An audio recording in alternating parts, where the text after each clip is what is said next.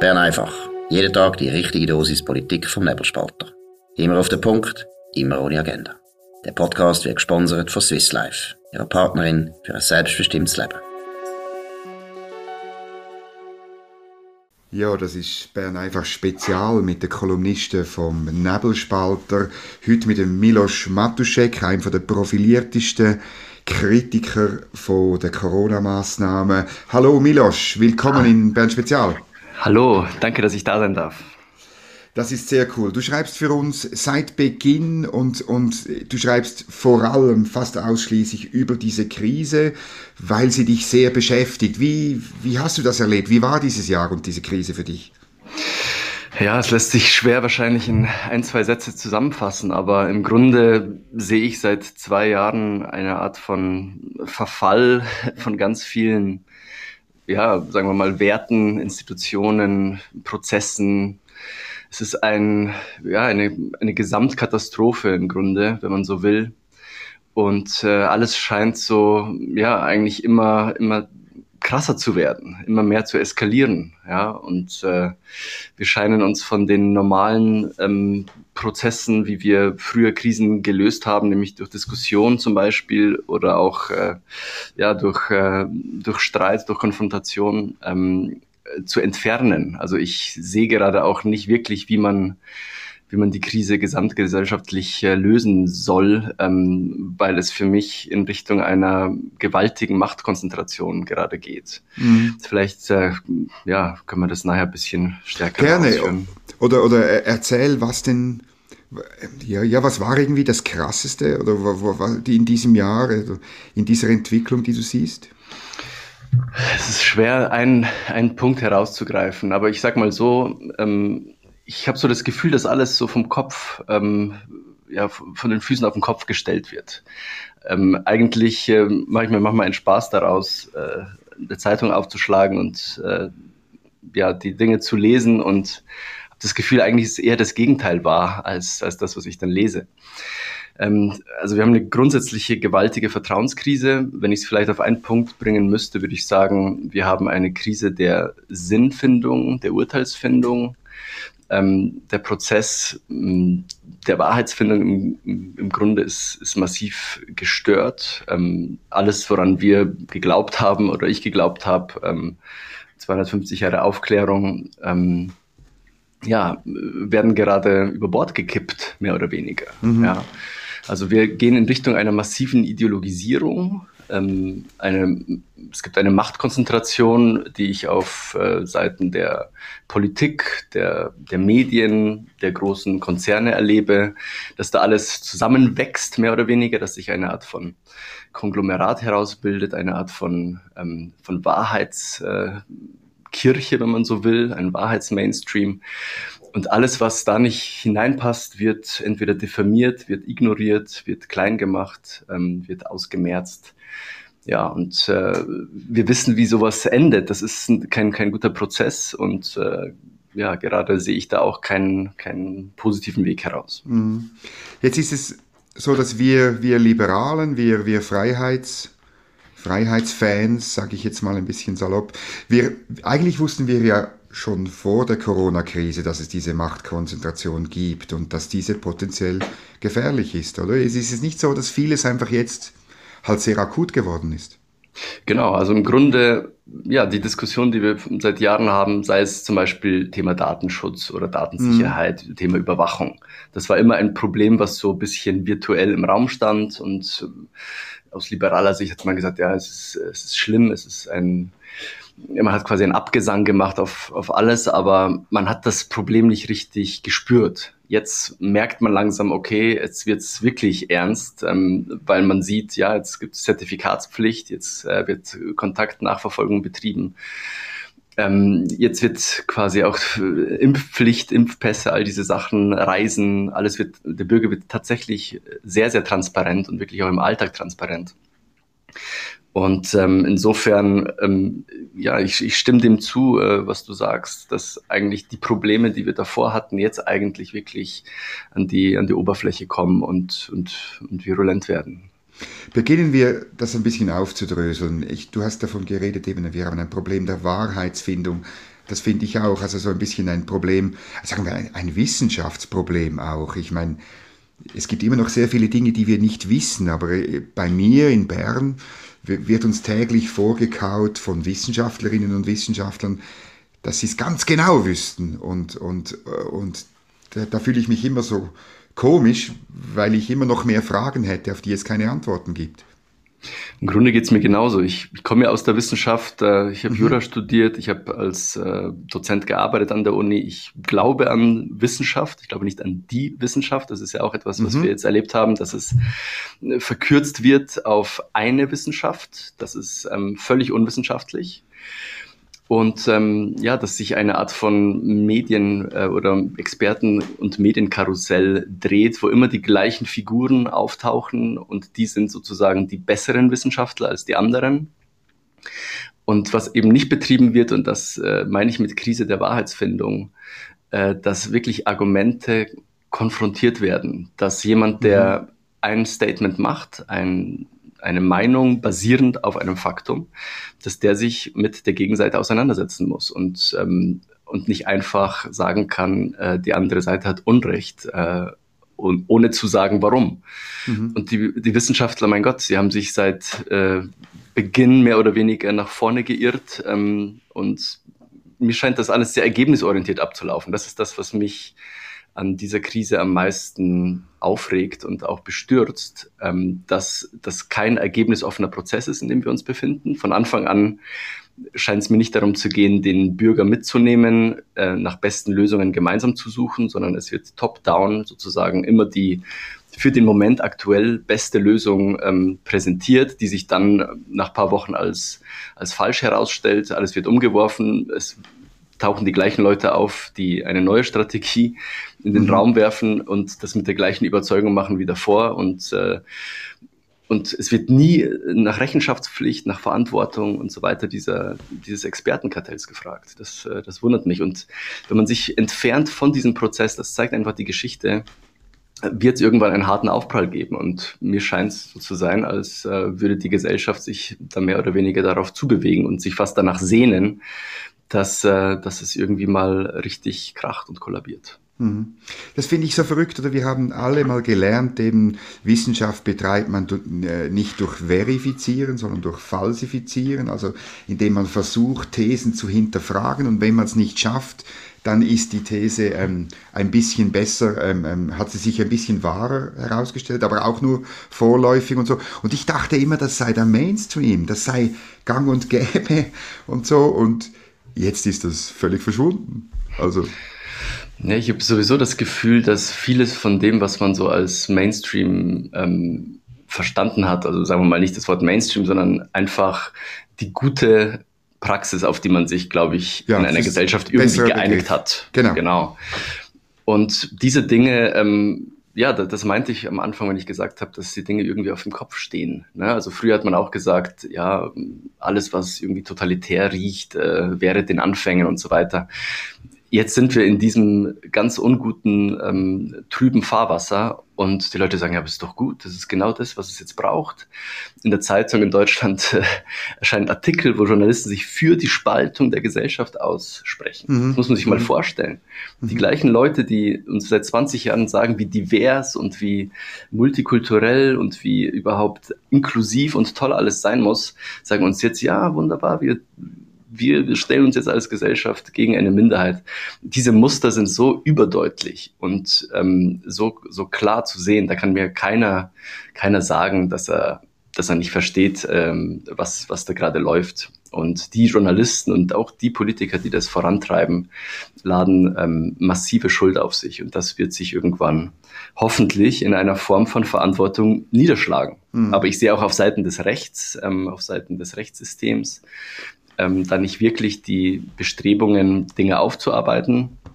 Ich will nur ein kurzes Beispiel nennen. In Deutschland Gerne. hatten wir vor kurzem die äh, Entscheidung des Bundesverfassungsgerichts über ja, die wichtigsten äh, strittigen Maßnahmen, Schulschließungen und äh, Notbremse, ähm, ja sozusagen, sobald eine gewisse Anzahl an, an gemessenen Neuinfektionen, das sind ja immer nur die PCR-Tests oder die Tests, die da gemessen werden, mhm ähm, überschritten ist, müssen Maßnahmen in Kraft treten.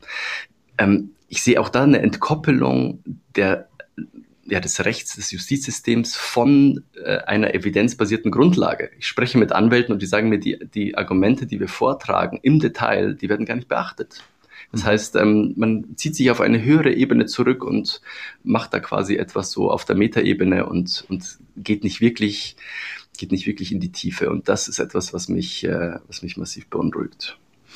Zeigt es nicht vielleicht, dass wir wieder, dass, dass, dass wir wieder betonen müssen, dass es bestimmte Grundrechte und, und, und Eigenschaften gibt, die Menschen haben, die ihnen eben auch durch noch so viele Gesetze und Bürokraten nicht entzogen werden dürfen. Also das Naturrecht war ja, es gilt ja so als unmodern, oder? Aber, aber, aber natürlich, am Schluss gibt es, wie die Amerikaner so schön jeweils sagen, unalienable rights, oder? Also diese genau. Diskussion, für die finde ich, die wird auch, also wird auch in der Schweiz nicht geführt, oder? Aber da und wir, die sie führen wollen, wir gelten als furchtbar altertümlich, oder?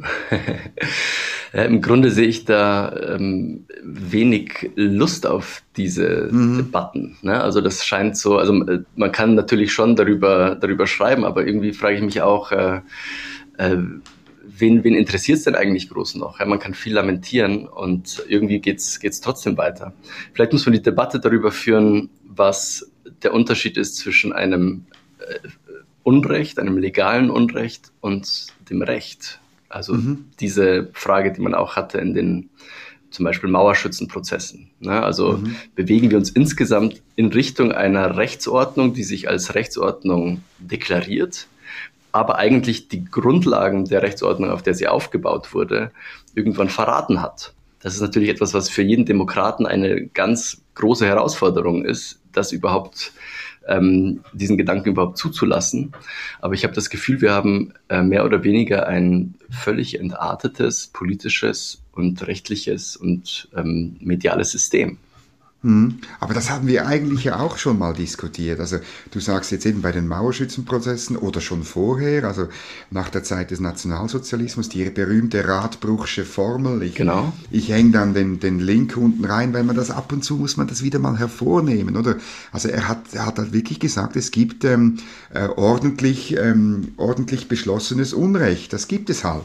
Und das war schon immer so. Das ist eine Gefahr letztlich in der Demokratie. Die ist inhärent. Das heißt nicht, dass die Demokratie schlecht ist, aber das heißt, dass wir aufpassen müssen. Banal eigentlich. Sehr banal, ganz genau. Aber es aber zeigt eben auch, dass äh, es den aufgeweckten Bürger im Endeffekt immer noch als Korrektiv braucht. Dass wir uns mhm. nicht Institutionen komplett hingeben können. Ich würde sowieso sagen, überhaupt nicht hingeben dürfen, mhm. sondern Institutionen können allenfalls äh, für eine gewisse Zeit ein, ein Platzhalter sein und bestimmte Ideen mehr oder weniger gut verwalten.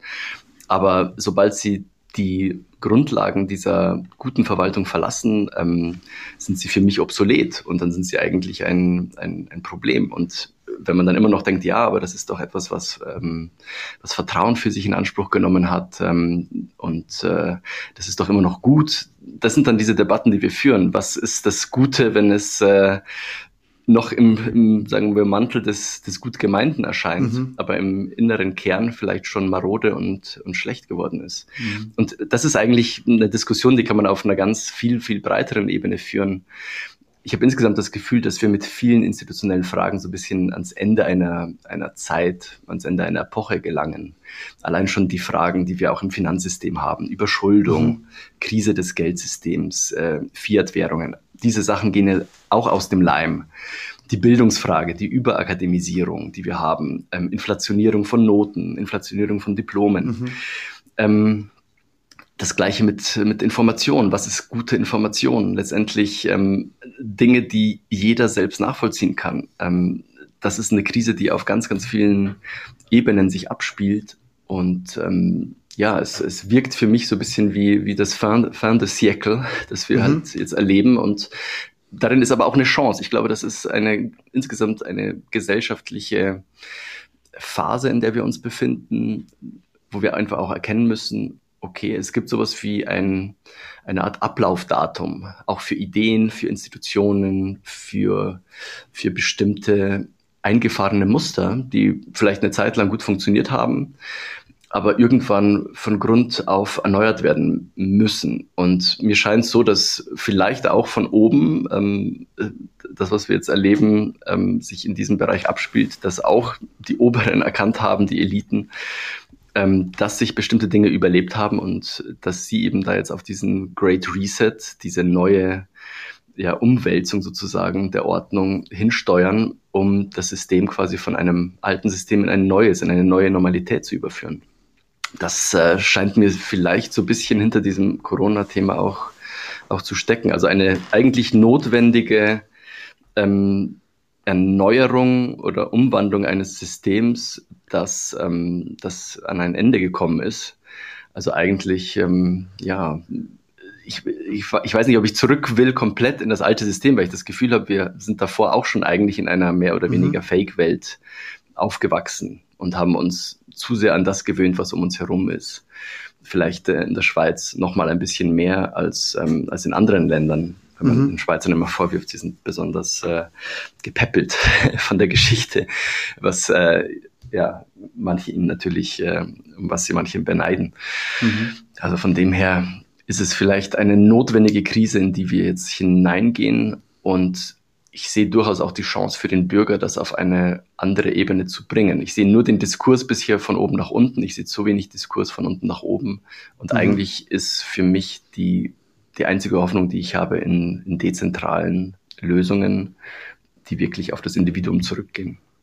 Ja, die Frage wäre denn, was genau, was genau ähm, im Sterben liegt, was genau zu Ende geht. Ist es die liberale Demokratie ähm, die, die, oder ist es so dieser, ja, man kann eben schon länger sagen, dieser Semisozialismus, äh, demokratisch und pseudoliberal verbrämt. Was würdest du sagen? Auch das ist schwer auf äh, einen Punkt zu bringen. Ähm, die Frage ist ja schon, ob wir überhaupt in den letzten Jahren in einem liberalen System noch gelebt haben oder Eben. ob das nicht schon immer eine Art von stärker werdendes, ähm, ja, korporatistisches, mhm. semisozialistisches System war. Ich kann mich der, der Ansicht durchaus äh, in vielen Dingen anschließen. Und ähm, was ich glaube, was wir jetzt erleben, ist so ein bisschen, dass die Maske fällt dieses Systems, dass mhm. eigentlich ähm, dass die schöne PR brüchig wird und jetzt viele sehen, aha, das, was äh, woran ich immer geglaubt habe, ist vielleicht nicht so. Und das ist so eine ähnliche Situation wie das Kind, was von den Eltern erfährt, dass es, ähm, oder vielleicht nicht von den Eltern erfährt, sondern von irgendwem anderen erfährt, dass es eben keinen Nikolaus gibt und keinen Osterhasen mhm. und dann merkt, okay, jetzt äh, muss ich mir vielleicht eine neue Re Realität zusammenbauen. Und ähm, vielleicht ist das die Krise im Kern, dass wir über die Frage, was ist eigentlich wirklich Realität und was sind die tatsächlichen Fakten unserer, unserer Lebenswelt, dass wir uns darüber zu wenig Gedanken gemacht haben und eigentlich zu wenig hinter diese Label geschaut haben.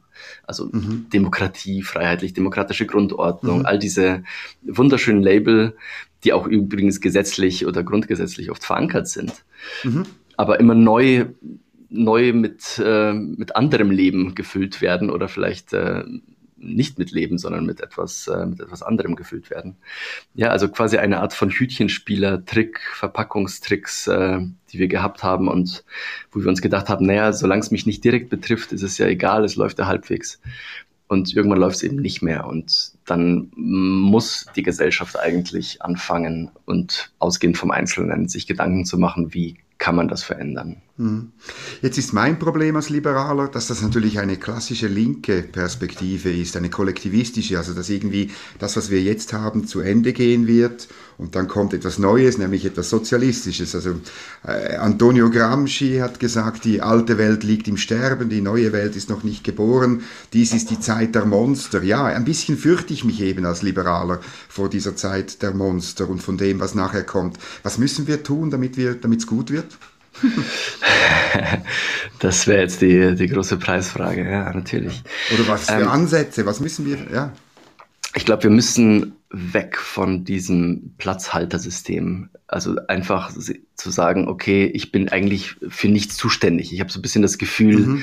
äh, es gibt diese totale Entkoppelung von ganz, ganz vielen Institutionen von der Realität. Ich sehe es bei Journalisten, wenn ich so in der Zeitung lese, ja, mhm. die und die Krise, die prallte an dem und dem Politiker ab ja, ist das eigentlich eure Aufgabe als Journalisten, ähm, das so zu beschreiben, äh, Politiker in Schutz zu nehmen, anstatt eigentlich die, die Dinge herauszuarbeiten, die schieflaufen.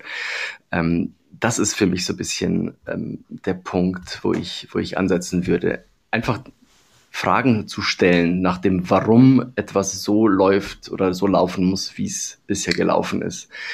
Und, ähm, und wer eigentlich äh, ja dafür die Verantwortung trägt, dass es so ist, wie es ist. Ich glaube, wir sind in so einer Phase, also es ist eine für mich dermaßen große Krise gegeben, dass ich mir nur vorstellen kann, dass es zu lösen ist durch einen ähm, absolut ehrlichen Dialog. Und wenn ich ehrlich bin, sehe ich diesen Dialog nicht in diesem Moment, sondern ich sehe mhm. ihn erst, wenn es diesen harten Aufprall gegeben hat. Und ähm, ja, also alles für mich deutet so ein bisschen in diese Richtung, dass man diesen, diesen Aufprall, will, Aufprall will. Aber um noch zu sagen, wo ich da eine Lösung sehe, ich sehe tatsächlich die Lösung in einer pragmatischen ähm, Organisierung der Bürger von unten nach oben. Ähm, es muss klar werden, welche Art von Journalismus der Bürger will, welche Art von Wissenschaft er will. All diese Sachen, die wir so als selbstverständlich genommen haben, diese Label, die müssen neu auf den Prüfstand. Ich habe einfach das Gefühl, dass bei vielen auch die Vorstellung gar nicht gegeben ist, ähm, was eigentlich ähm, die Aufgabe von Journalismus ist, was die Aufgabe von Wissenschaft ist und wie die Prozesse ähm, im Prinzip eigentlich gut, ähm, wie, die, wie die gut verlaufen sollten. Also dieses Denken in ersten Prinzipien sehe ich nicht mehr, mhm. ähm, sehe ich nicht mehr vorhanden. Und ähm, das ist auch eine, eine große Bildungsaufgabe und ähm, einfach diese Entkoppelung des Einzelnen von der Realität und wie man sich einen Reim macht auf die Realität, diese Lücke muss irgendwie geschlossen werden. Und ähm, die, die anstrengendste und schmerzhafteste Art zu lernen ist die durch Erfahrung. Und vielleicht ist es genau diese Erfahrung, die die Leute machen müssen. Wir sind viel zu virtuell geworden, viel zu entkoppelt, viel zu losgelöst. Mhm. Und im Grunde, irgendwann ist die Party vorbei. Vielleicht müssen wir uns auf unserer Seite des Argumentes auch darauf vorbereiten, wieder von den grundsätzlichen Dingen eben dann zu reden in dieser ehrlichen Konversation, die du ansprichst. Also wieder von der Menschenwürde zu reden, von seinen Rechten, äh, von, vom Eigentum zu reden, äh, von, vom Nicht-Interventionsprinzip. Ich lasse dich leben, du lässt mich leben. Und nur bestimmte Dinge regeln wir dann im Strafrecht, dass du mich nicht umbringst und so weiter. Also mhm. wir, wir müssen vielleicht wieder äh, ja, von den Grundprinzipien der Aufklärung reden und uns darauf vorbereiten. Ist nicht einfach, weil wir haben uns so gewöhnt, dann, dass das alles funktioniert, eben wie du auch gesagt hast. Genau, aber im Grunde die Geschichte zeigt ja auch, dass es diese Wiederentdeckungsprozesse gibt, ja, also Immer Rena. Renaissance und, und, mhm. und Antike. Ähm, und, und heute denke ich mal auch, äh, ist vielleicht die Zeit gegeben, ähm, dass man genau das wieder macht. Und mhm. ähm, ich, ich denke, wir haben alle Werkzeuge, um das, um das zu machen von unten nach oben. Ne? Also wir, wir kommunizieren auf eine ganz andere Weise als früher. Wir können uns neu organisieren und wir können ähm, ganz, ganz viele Leute daran teilhaben lassen. Also wir sind nicht angewiesen auf die Strukturen, wie sie wie sie bisher waren. Und, aber diese strukturellen Änderungen sind eben die, die am schwersten wahrscheinlich zu machen sind, weil das bedeutet eben quasi mhm. von einem Betriebssystem auf ein anderes umzusteigen und sich eben kein neues Betriebssystem auferlegen zu lassen. Das ist ja eigentlich die Spur, in der wir drin sind seit dieser Krise, dass wir immer in Updates quasi gehalten werden. Ja, das, mhm. was wir als virtuelle Menschen mit unserem Computer und unserem Smartphone internalisiert haben, mehr oder weniger, wird uns jetzt quasi in dieser Krise als, ähm, als, als Weg hinaus äh, beschrieben, äh, wobei es in dieser Krise einfach auf allen Seiten nur Verlierer gibt, wenn wir mal ehrlich sind. Ja, also die Geimpften sind die Verlierer, weil die haben nur ein Abo abgeschlossen, den ersten merken es vielleicht mhm. langsam. Die fallen auch mhm. irgendwann aus diesem Abo wahrscheinlich heraus und werden dann zu, zu Ungeimpften. Äh, die Ungeimpften sind mehr oder weniger die neue ähm, Minderheit, auf die, auf die man gefahrlos schimpfen kann als Journalist. Mhm, die Parias. Genau. Und, ähm, und die Institutionen, also ich kann mir nicht vorstellen, wie die Institutionen aus diesem Schlamassel rauskommen wollen, ohne eine massive Grunderneuerung. Aber da wird kein Stein auf dem anderen bleiben. Und da meine ich die Medien genauso wie die Politik, genauso wie das Rechtssystem. Aber das, ähm, der Wiederaufbau fängt halt eben erst an, wenn das Ding an die Wand gefahren ist. Und mir scheint so, als gäbe man vor der, vor der Wand nochmal noch mal Gas am Ende. Mhm. Das ist krass. Jetzt haben wir in der Schweiz eben über die, diese Maßnahmen und das Zertifikat abgestimmt und eine Mehrheit sieht das anders, als wir das sehen. Ja, das, also, also mit, mit Abstimmungsniederlagen muss man leben lernen, ist schon klar. Es kann auch mal anders kommen dann, oder, wenn es noch weitergeht. Aber ja, dass es, wir, sind, wir sind eben nicht die Mehrheit im Moment, die so denken. Ja, aber wir wissen natürlich, also ich akzeptiere jede, ähm, jede, jedes Abstimmungsergebnis natürlich, sofern es auf einer ja, äh, rechtlichen, äh, nachvollziehbaren Grundlage entstanden ist. Da kann man natürlich auch noch diskutieren, ob es da irgendwie Mauscheleien gegeben hat. Ich will das gar nicht vertiefen, weil es immer nach schlechtem Verlierer klingt. Aber ähm, ja, im Grunde ähm, ja, muss man einfach gucken, dass man ähm, ja in die nächsten Abstimmungen vielleicht auch ähm, es, es, gibt ja kein Patentrezept, wie man da reingehen kann, weil im Grunde ist Realität ja das, was durch ein mediales System auch als Realität vermittelt wird. Mhm. Und wenn ein gewisses mediales System einfach kein Interesse daran hat, bestimmte Fragen aufzuwerfen, vielleicht auch, weil es Überschneidungen gibt mit eigenen Interessen, Stichwort äh, Presseförderung, dann äh, ist einfach kein, kein anderes Ergebnis zu erwarten und dann ähm, muss man einfach auch zugeben, dass man vielleicht als, ja, als, als Einzelstimme oder als, als, äh, als Minderheit da einfach an den Rand gedrängt wird. Aber es gehört eben auch zur Demokratie, ähm, dass eine Minderheit zur Mehrheit werden kann. Und ähm, ich finde es auch als sowohl als Journalist, als politisch denkender Mensch, als Jurist eine reizvolle Aufgabe, ähm, auf Seiten einer Minderheit zu stehen, wenn ich davon überzeugt bin, dass diese eine gewisse Grundrichtigkeit hat. Und mhm. alles, was ich bisher erlebt habe in den letzten zwei Jahren, hat mein Vertrauen eigentlich in die Institutionen, in die Prozesse, ähm, ins System, wenn man so will, eigentlich immer nur erschüttert. Also mir fehlt quasi komplett das Grundvertrauen in jegliche Institution inzwischen. Ähm, und das ist natürlich auch eine Herausforderung fürs Leben. Mhm, Klar. Hat es nicht auch, also das sehe ich halt auch ein bisschen in, in meinem kleinen Kosmos in Bern, hat diese Krise nicht uns Liberale teilweise auch gespalten. Also es gibt halt, Krisen sind für uns Liberale immer schwierig, weil man in, in einer Krise äh, ist halt der Staatseingriff und die Verletzung von Freiheit und, und, und Individualrechten äh, nie weit, manchmal sogar auch gerechtfertigt. Denken wir an äh, frühere Kriege oder so irgendwie, oder? Und, und darum haben wir Liberalen doch so eine Mühe mit dieser Krise, weil wir eben ein Teil von uns findet dann, ja, aber es ist halt wirklich schlimm und jetzt muss man etwas tun und so. Und, und das schwächt uns natürlich. Es ist wirklich ein Wahrnehmungsproblem, glaube ich. Ähm, ich verstehe ja jede Position in, diesen, in dieser Krise bisher, weil ich mich immer versuche hineinzuversetzen in die Person und in diesen Horizont, den diese Person hat. Also mhm. wenn man tatsächlich davon ausgeht, das ist die größte Krise, ähm, Gesundheitskrise oder Krise überhaupt seit 100 Jahren, dann sind natürlich Maßnahmen leichter gerechtfertigt, als wenn man nicht davon ausgeht. Mhm. Also im Grunde geht alles immer, kann man alles immer herunterkochen auf die Ebene der, der Faktengrundlage. Und das ist so ein bisschen das, wo ich mich dann frage, das ist dann irgendwo das systemische Grundproblem, was wir haben verständigen wir uns noch über die gleiche Auffassung von Realität oder sind wir in Parallelrealitäten komplett mhm. drin? Und solange diese, sage ich mal, ähm, Milchglasscheibe zwischen diesen Realitäten nicht zerspringt oder zersprungen ist, ähm, wird es keinen, keinen Konsens geben können über, über die Grundlagen. Also es muss letztendlich eine Art von runder Tisch her, eine Art von Überformat, ähm, wo alle Fragen, die da sind in der Gesellschaft, ohne Blick auf die Person, ohne Blick auf den Hintergrund der Person, auf den Ruf der Person, ähm, diskutiert werden können. Und solange es diese massiv fast schon psychotherapeutische Aussprache nicht gibt, wird es diese Art von Spaltung weitergeben, ob das dann die Spaltung bei den Liberalen ist oder mhm. der Gesellschaft insgesamt.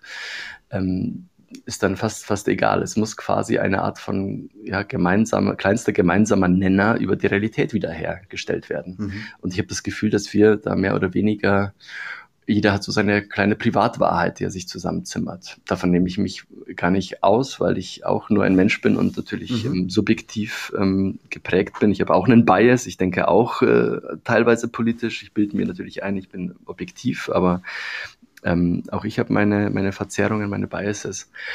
Aber ähm, vielleicht fängt es auch schon mit der Selbstkritik an und da sehe ich auf Seiten der losgelösten Experten und, ähm, und Planer und Apparatschicks äh, überhaupt gar keine ähm, ja, Annäherung an, an diesen Dialog.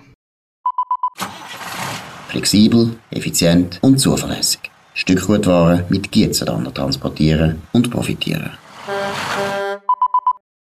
Das ist natürlich so, also dieses harte Arbeiten an der Wahrheit. Wir sind wieder damit bei Wissenschaft, eben bei Wahrheitsfindung angelangt, oder das, das fehlt mir auch, dass das ähm, äh, und, und das Zugeben, eben, was man nicht weiß, oder wo wir, wo wir halt wirklich bei einem neuartigen Virus vielleicht ähm, ähm, noch viele Fragen offen haben und, und, und, und, und das nach zwei Jahren, das finde ich auch so verrückt. Ich, ich habe es ja am Anfang noch verstanden, aber jetzt ist, es geht mir einfach jetzt ein bisschen zu lange, diese Phase des Behauptens und eben des Verzichtes auf die vielleicht äh, unabdingbaren Fragen. Das geht mir genauso. Also, dass wir allein zwei Jahre dafür brauchen, ist ein, ein Riesenschuss ins Knie für, für jeden Einzelnen eigentlich. Es ist eine, ein Gesamtversagen mehr oder weniger. Aber wir sehen eben auch, was möglich ist, wenn man mit den Mitteln arbeitet, mit denen eben gearbeitet wird. Und das ist äh, Panikmache, Ausgrenzung, ähm, all diese Dinge sind so gemacht, dass wir uns mehr oder weniger in eine, in eine Massenpsychose hineinbewegt haben. Und in einer Massenpsychose wird nicht mehr nachgedacht. Da geht einfach, die Herde trampelt los und ähm, es wird alles, alles, alles niedergetrampelt. Und wenn man merkt, die Richtung stimmt nicht, dann wird, wird umgedreht und man trampelt in die andere Richtung. Mhm. Also das ist eine Form von, ja, Entkoppelung auch des, äh, des Einzelnen von, von der Vernunft. Äh, wir müssen quasi komplett diese Emotionalisierung irgendwie herausnehmen und, und, und überwinden. Aber es ist nun mal so, der Mensch ist anfällig für bestimmte Prozesse. Und ähm, die, die es ausnutzen wollen, unsere Schwachstellen des Geistes, die, die tun das einfach. Ja. Und Propaganda wirkt. Wir sehen einfach, es wirkt, man kann es immer wieder wiederholen und irgendwann plappern es die Leute nach. Ja. Man spricht von den Wellen, man spricht von den Neuinfektionen und keiner sagt mehr, okay, das sind ja nur ein paar, ein paar mhm. Tests, die da, die da positiv erscheinen und vielleicht ist es eine Testpandemie, aber all diese Sachen, auch wenn mal etwas wieder hochkommt, wie zum Beispiel diese These, das ist, stammt vielleicht doch aus dem Labor, ähm, da höre ich dann auch wieder nichts mehr davon. Ja, also das ist mhm. irgendwie alles versandet, es soll nicht sein. Ähm, es geht mehr oder weniger nach dem Prinzip der Sperrklinke, ja, immer nur in eine Richtung, immer nur Eskalation. Mhm. Und, und es, werden, es wird eine Lüge auf die nächste gehäuft. Ja. Mhm. Es soll keine Lockdowns geben, es soll keine Impfpflicht geben, es geht genau in diese Richtung, immer mhm. wieder aufs Neue.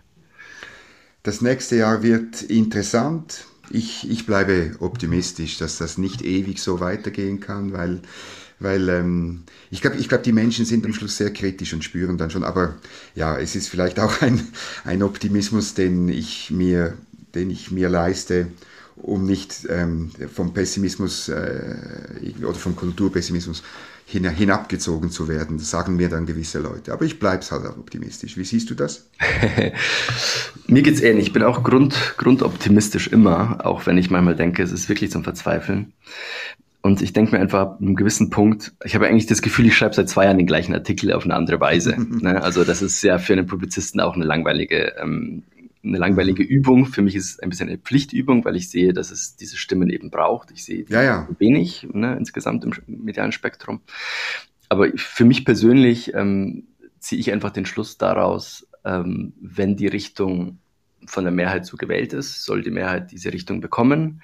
Ich stelle mich dann auf die Seite derjenigen, die schon am neuen System und an den neuen Ideen arbeiten. Und das ist ein, einfach die positive Option, die ich mir dann suche wenn das alte System gecrashed werden soll oder, oder crashen wird, irgendwie geht es ja in Richtung dieses, ähm, dieses harten Aufpralls, den ich erwähnt habe, dann stehe ich auf der Seite derjenigen, die einfach die produktiven und positiven Optionen ins Feld führen.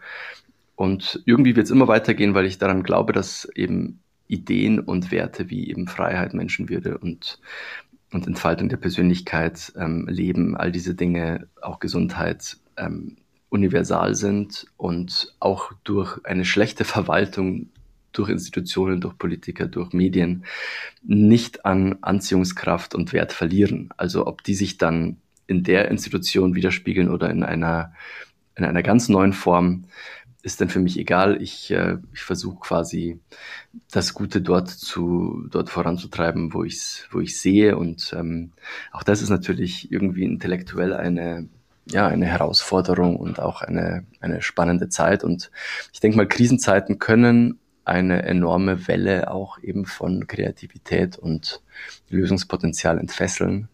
Und wir sind als Gesellschaft auch medial gespalten worden in den letzten mhm. Jahren. Also was wir an Diskursen im Grunde hinter uns haben, sind alles Spaltungsdiskurse. Also mhm. kann man so in lesen. den Medien ja. ist eigentlich immer nur fast, fast nur Schwarzmalerei. Dann geht es Mann gegen Frau, Schwarz gegen Weiß, Ausländer gegen Inländer, Stadt gegen Land. Also das ist so die binäre Struktur, in der wir mehr oder weniger drin sind.